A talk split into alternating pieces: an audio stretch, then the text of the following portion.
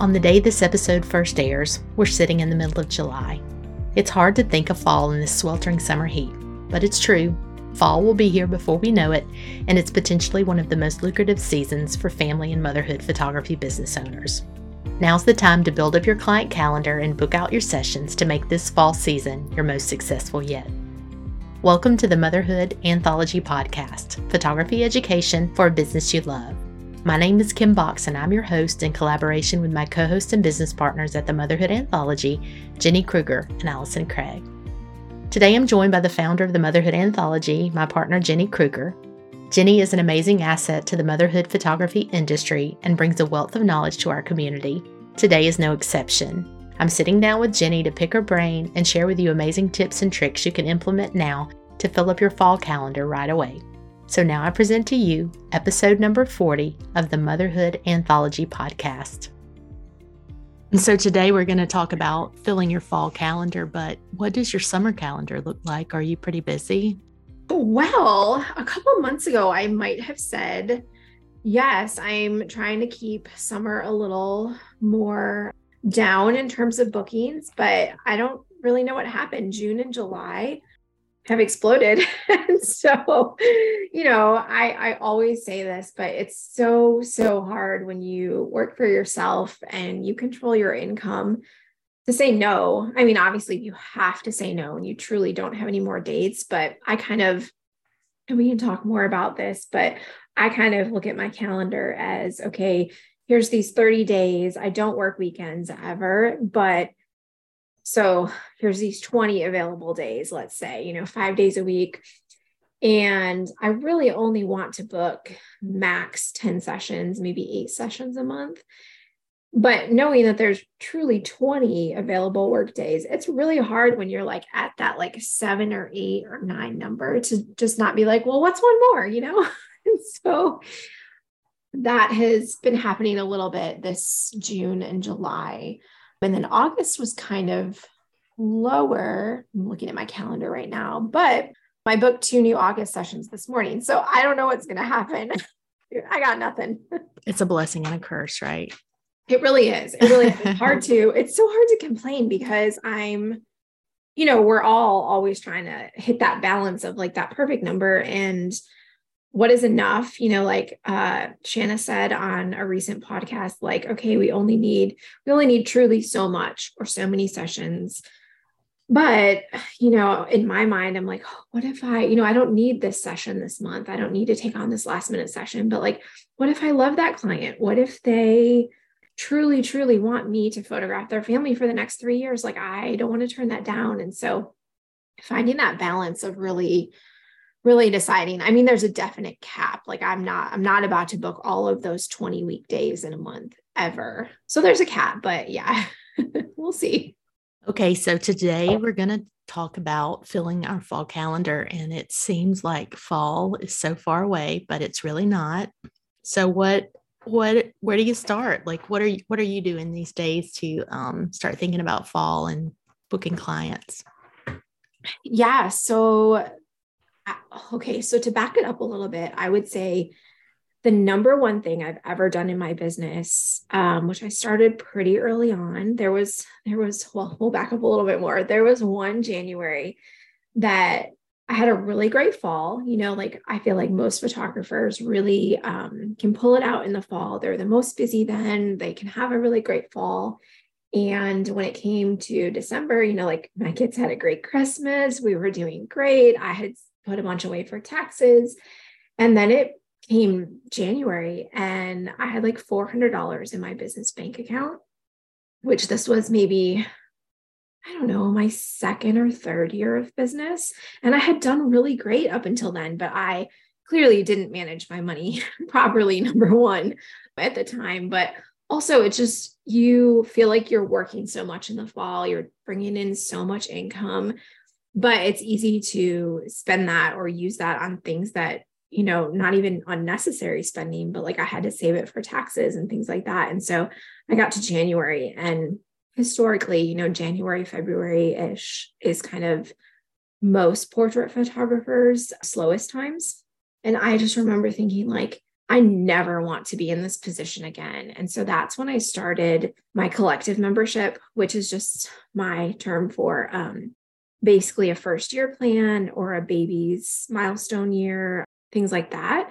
But I didn't want to limit it to sound like it was just for maternity, newborn, first year, or newborn, first year, anything like that. And so I kind of broadened that open. And for me, that was a way to ensure that, like, if I booked one client, maybe that would give me multiple sessions throughout the year from that same client. And so, because I thought, well, this is silly. Like, I do mostly maternity, newborn, and young babies. There's no reason that I shouldn't be able to be fairly steady year round. If I were a photographer that's only doing outdoor family sessions and that's all I do and nothing else, that might be a different story. But, and of course, that depends on where you live and the weather and stuff like that too. But for me, I thought there's really no reason this should be an issue. And it was. And so having that membership where you're basically having clients commit to more than one session throughout a year really allowed me to look way ahead at my calendar and say, like, okay, well, I haven't booked any new clients for, say, January. I know that I've got these 10 membership clients that are going to need some kind of session between January and March. And that just gave me, like, a little more peace of mind and helps keep my calendar more balanced. So back to, like, fall sessions and making sure that you can be booked now for future months, whether that is fall or whether you're listening to this in the fall and you're worried about January, February. For me, reaching out to, and we'll go into more detail about this, but reaching out to those clients who are membership clients and saying, like, hey, let's book your next session. Let's get that on the calendar. Really makes a huge difference. And aside from all the other marketing things that we can touch on that I think you should be doing in general all day, every day, for me, that email newsletter list of past clients is gold, because I feel like no matter what the newsletter is about or when I send it, every single time I send one, without fail, at least 1 to 2 clients, past clients that have already hired me, will respond and say, oh, I'm so glad you emailed me. I need to get our next session on the calendar. And so I want to stop you there. So if someone doesn't have an email list or a newsletter, where do they need to begin? Yes. So I put this off for the longest time because I'm not a huge, huge fan in general of them, but Flowdesk came out, and Flowdesk is amazing. It's Flowdesk. And their newsletters are so easy to customize. They're so easy to do. They look so high end and pretty, and you can upload your own fonts and colors. So it makes it really easy. So what I originally did, because when Flowdesk came out, I didn't have an email list really started already. I played around with some other ones in the past, but never really stuck to it. And so I put all of my clients, you need to get permission to basically put a client on your email list. But what I did was I took whatever year that I was in, I took all of my current clients' emails and then 1 year back, those emails. And I made one email list, and that was like the initial, like, test email, and sent them an email and said, hey, I'm starting this. You're only going to get this one email if you remove yourself from this list. Like, I'm not adding you to a list without your permission. So if you leave yourself on this list, you know, you're essentially giving me permission to do that. But I don't think I had anybody unsubscribe from that first email. So basically that was my way of getting permission to add them all to a regular email list. And then from here on out, I just ask new clients when they fill out their questionnaire, when they're signing up for a session, they give me permission or not for that. And then I also have, like, a pop-up on my website for anybody, whether you're a client or not. So first things first, you have to get that list together. And I think most of us have a pretty good, unless you're just starting out, a pretty good list of past clients. And I think we underestimate how just kind of sending them an email, whether it's on your email list that goes out to everybody, or even just a personal email to say, like, hey, you haven't had a session in a while. Let's get something on the calendar. nine times out of 10, they're like, oh my gosh, like, thank you for reminding me. Like they're putting it off, not because they don't want to do it, just because they have so many other things on their to-do list. So, and then I also think clients don't truly realize how fast fall books up. And this is definitely dependent on your schedule. But for me, I'm only able, because I do so much in the studio during the day, I'm only able to add so many fall sessions that are outside. I do mine at sunset. So it's an evening, late afternoon to early evening in the fall that I have to give up. And I'm only willing to do so many of those. So that's really only like 3 to 5 max a month. So those fill up really quickly. And I found that out because I accidentally did not send an email to my email list since March. And about a week ago, I had been telling myself for weeks now, like, oh, I really need to do that. I really need to do that. But, you know, you always kind of add it to the bottom of your list. It doesn't seem that important from a marketing perspective. And so I sent that out. And all I said was like, hey, you know, along with some other information, but fall outdoor sessions, there's not that many left. There's 0 in October. I think I had like 3 spots in September, and then maybe like 2 or 3 in November. And I received so many emails back, so many clients freaking out that they needed to get one of those spots. And so I think I could add 1 or 2 to November, but as of right now, October, September, totally full with outdoor sessions. You let your collective members use one of their sessions for the outdoor fall, or do they have to book an additional session for that? Nope, they can do. So all of my sessions, whether it's indoor in the studio or outdoors in the field, they're all the same price. You can do really any kind of session in either place. And so my membership clients can do indoor, outdoor. You could do all of your, mine is up to 4 sessions in 18 months. So you could do those all inside, you could do 2 and 2, you could do 3 inside, 1 outside, it doesn't matter at all. So a lot of those fall dates that I just booked up in the last week are either repeat clients that come yearly for like fall family sessions, or a membership client that is doing their 6-month or 12-month or something like that and wants to do it outside. And you don't do mini sessions, right, Jenny? I don't. So there was a time, I think maybe about 9, 10 years ago, that I offered outdoor family mini sessions, and I absolutely hated it. I'm not going to lie. I don't work well with like super fast paced, multiple clients in one evening kind of session. I just, even if I can, and I can get a full gallery in 20 minutes, I don't want that. Like, I just don't like the way that that feels. And I don't want that for my clients. There are so many photographers that do that. So if that's what they're looking for, it's not like they're not going to be able to find that and be served well. And so I just don't feel like I need to do it. So that was years and years ago that I stopped those. And then I would do just Santa sessions and motherhood, like Mother's Day. And those were complimentary to past clients to give back to them. And so between the last few years, I took those away as well. And so absolutely no more mini sessions. So they're all full sessions. So I know that you said that you don't do Santa sessions any longer, but I know that you were very successful with those. For those that do want to do those this fall, could you give folks just a few tips on that maybe?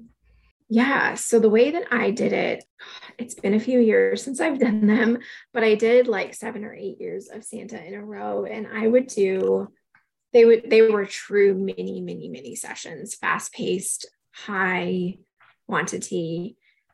And so they would just be like a few minutes at a time, and then a few images that were included. I did them as all inclusive sessions.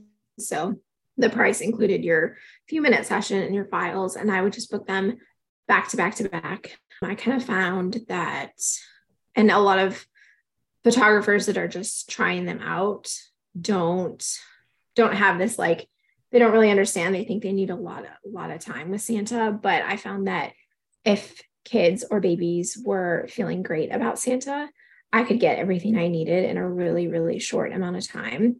And if kids or babies were not feeling great about Santa, I also wanted to get what he needed in a really short amount of time. And so my goal was to get that baby or that toddler off of Santa's lap, like literally as fast as possible. And so I really only needed a few minutes either way. And we tried things over the years. And I found that once a child was truly like upset and crying, there was no coming back for that. I mean, maybe if you spent like hours and hours slowly like warming back up to Santa, but we all know that's not possible. And so it was kind of one of those things where you could take advantage of being able to do them really quickly. And so I would just, usually I would not book more than 2 to 3 hours at a time and about 16 spots in 1 hour. Yeah, I'm just thinking back on that too. It's like you said, it's so lucrative and it's so great when it works. But like you said, it's the children that, bless their hearts, that they're not happy about it. And I always felt so bad, like mom paid for it and she wanted this beautiful, you know, picture of her baby smiling with Santa, and it just was not going to happen. And it's hard to say, we've got to move on. Sorry. Right. I mean, it was probably both the most magical thing that I've done and also the most traumatic for both me, parents and babies, and probably Santa. Right. Because it's emotionally taxing to do that for a few hours. And, like you said, once that baby is crying and snotting and hiccuping, like they're just not coming back from that. And poor parents, they want that magical image, and there's truly like nothing you can do to guarantee that. Yeah. I want to do a whole podcast episode on Santa and get like several people that do it well to weigh in on the tips and tricks. I think that would be good. Yeah. Yeah. Okay, Jenny. So, one more question about Santa. So if someone is interested in doing Santa and they haven't done it before, now is the time. I've noticed people are already booking Santa. So is now the time to be sharing that and booking that? Like, when did you start scheduling? Absolutely. I feel like it seems so early, but once September hits, I feel like the fall just kind of like flies by. It really is. So it's the quickest season, in my opinion. I mean, obviously I know they're all the same amount of time, but it just goes so fast. You've got all the different holidays in there, and finding a good time for Santa kind of between like November and early December, where it's early enough where you can get photos back to clients, but it's not too early that, you're doing Santa at Halloween. It's a good balance. And so for me, I always kind of would release Santa dates and registration kind of late July, early August, and they would sell out right away. So we've talked about the newsletter. We've talked about just sharing your available dates. I think you also mentioned like making sure to update your website. Want to chat about that part just for a second?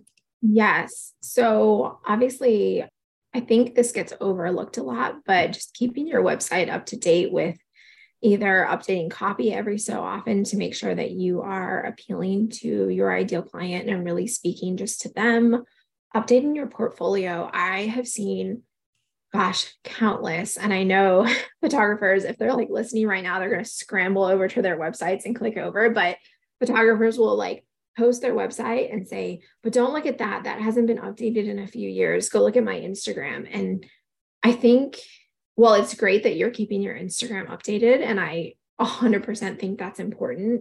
And we'll kind of touch on that too. Websites and portfolios in websites get so neglected. And for me, my best clients have often come from finding me via Google. So SEO, and being able to find my website and instantly know once they click on that, whether they want more information about my work or not. I think that's so underrated, especially as people put more and more into Instagram and things like that. So just doing kind of like an audit of, even little things such as like the footer at the bottom of your website, is your copyright date up to date? Or does it say 2021? Is your portfolio up to date with your favorite images and the most accurate images of what a client is going to get today?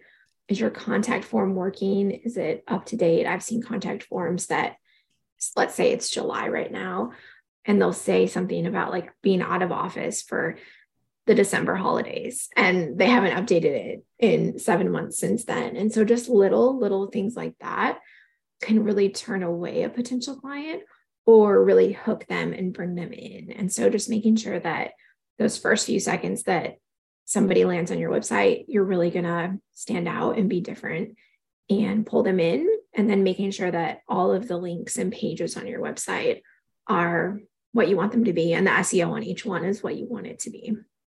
Best advice of all that we've talked about, what's the one thing that people should do this week if they're looking to go ahead and get sessions on the calendar? Okay, so get that email out to past clients.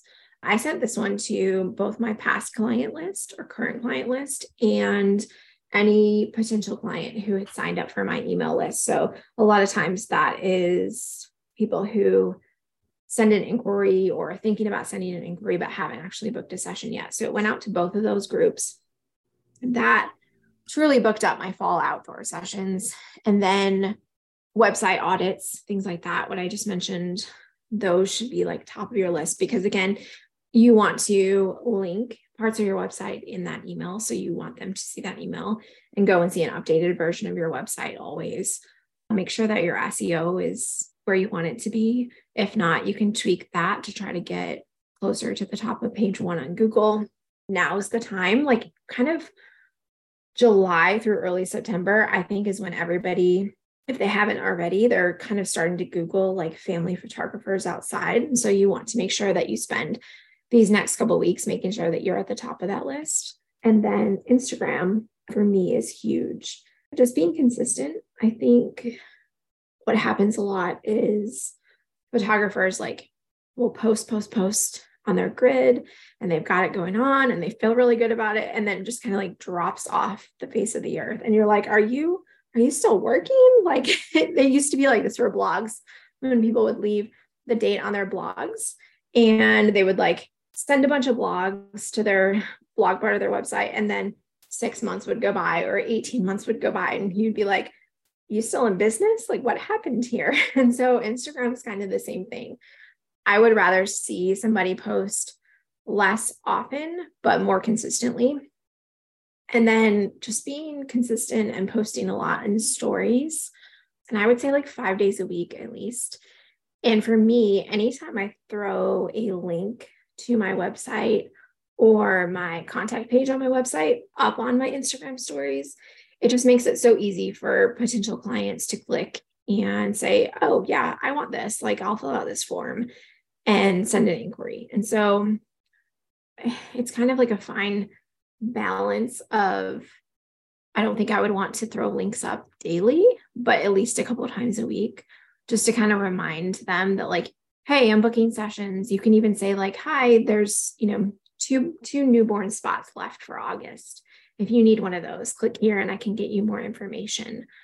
Just constantly be both sharing, selling, some personal stuff, kind of like mixing in those different pillars of content so that it's not always like, book me. It's not desperate like that, but you can subtly, put in like, hey, there's just this availability left, creating kind of that urgency. So if you do, for example, have only one or two outdoor October sessions, like really push that so people know that if they want one of those, they need to get on it. Do you share things that kind of plant the seed of now it's time to book, like family wardrobe ideas, anything like that? Are you blogging anything like that or sharing on social?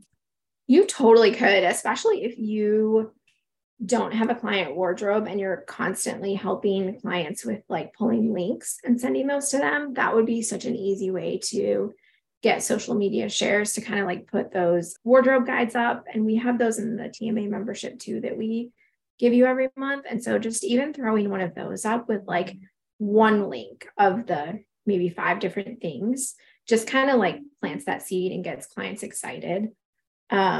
I'm not the best about that because I do have a client wardrobe. And so most everything on my Instagram is from my studio.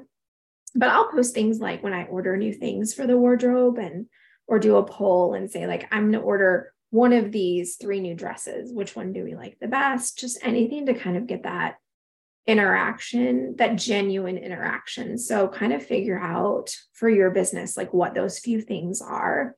Maybe pick 1 or 2 personal things that you're willing to share. I think, privacy in our lives is important. I mean, we're not influencers, so we don't have to put everything out there, but, sharing just a few personal things helps potential clients kind of get to know you, get to know what you're about, while keeping it still really professional. So having those things, any kind of behind the scenes, people love that. So that really gets people excited. You can also use those, I guess this year, B-reels are really the thing for Instagram. So it's just like a kind of behind the scenes, like you're just like doing stuff that you videoed, if that makes sense, and then put information or audio over it for like an Instagram reel is the thing that's more popular this year versus like trying to like plan out like a perfectly coordinated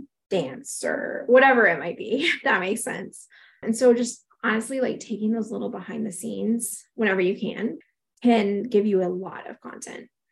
Jenny, I think my favorite thing that you said today was just that, we are all thinking about booking our fall calendar, but fall is semi-easy to book. It's January that we should be thinking about. And just, I think having those memberships solve a lot of problems. If you're wanting to raise your prices in the future, and you have those booked out, that gives you some cushion so that you have some time for that. If you, it kind of fills in the gaps when times are slow. So 100%. Great piece of advice. That was literally probably one of the top 5 best things I've ever done for my business. And so I will preach that until the day I close my doors, probably. It just kind of locks people in, but it, it does keep them coming back for, multiple sessions where they might've, done a mini session with someone else or tried something different. Not that, I know all your clients love you and come back regardless, but yeah, it's a good thing. Yeah, totally. It just kind of gives you that peace of mind that like, okay, is this client booking just one newborn session or are they planning to do more? And so for me, I'm giving them a little bit of money off for that peace of mind, knowing that like, hey, you are doing this first session, but it's 99% likely that you're going to come back and do more because you've paid for them. And I'm willing to, I love my repeat clients so, so much. And I love repeat sessions. I have so much more anxiety going into a new client session than a repeat client session. And so for me, that's totally worth really, really trying to book those memberships. Well, thank you, Jenny. You're welcome. I'm glad we could chat about this. I know a lot of photographers had a slower spring to summer and are kind of gearing up for like what fall might look like. And again, just planting those seeds early and hopefully trying a few of these tips will help people. Thank you so much, Jenny, for sharing all those helpful tips with us today and for always being willing to share your knowledge with others. I cannot wait to hear from so many of you about how you use these tips, like implementing a newsletter or contacting past clients to fill up those fall calendars before August even rolls around. If you enjoyed the information Jenny shared with us today, then you'll absolutely love what we have to offer in the TMA membership. Not only will you get access to a whole library filled with over 5 years of our education, you'll also get to ask a large, welcoming community of fellow photographers for advice and tips on what's working for them. Our doors are currently open and we'd love for you to join us. Head over to membership.themotherhoodanthology.com today. I love this quote by Mark Twain. The secret of getting ahead is getting started. So from our lens to yours, until next time, friends.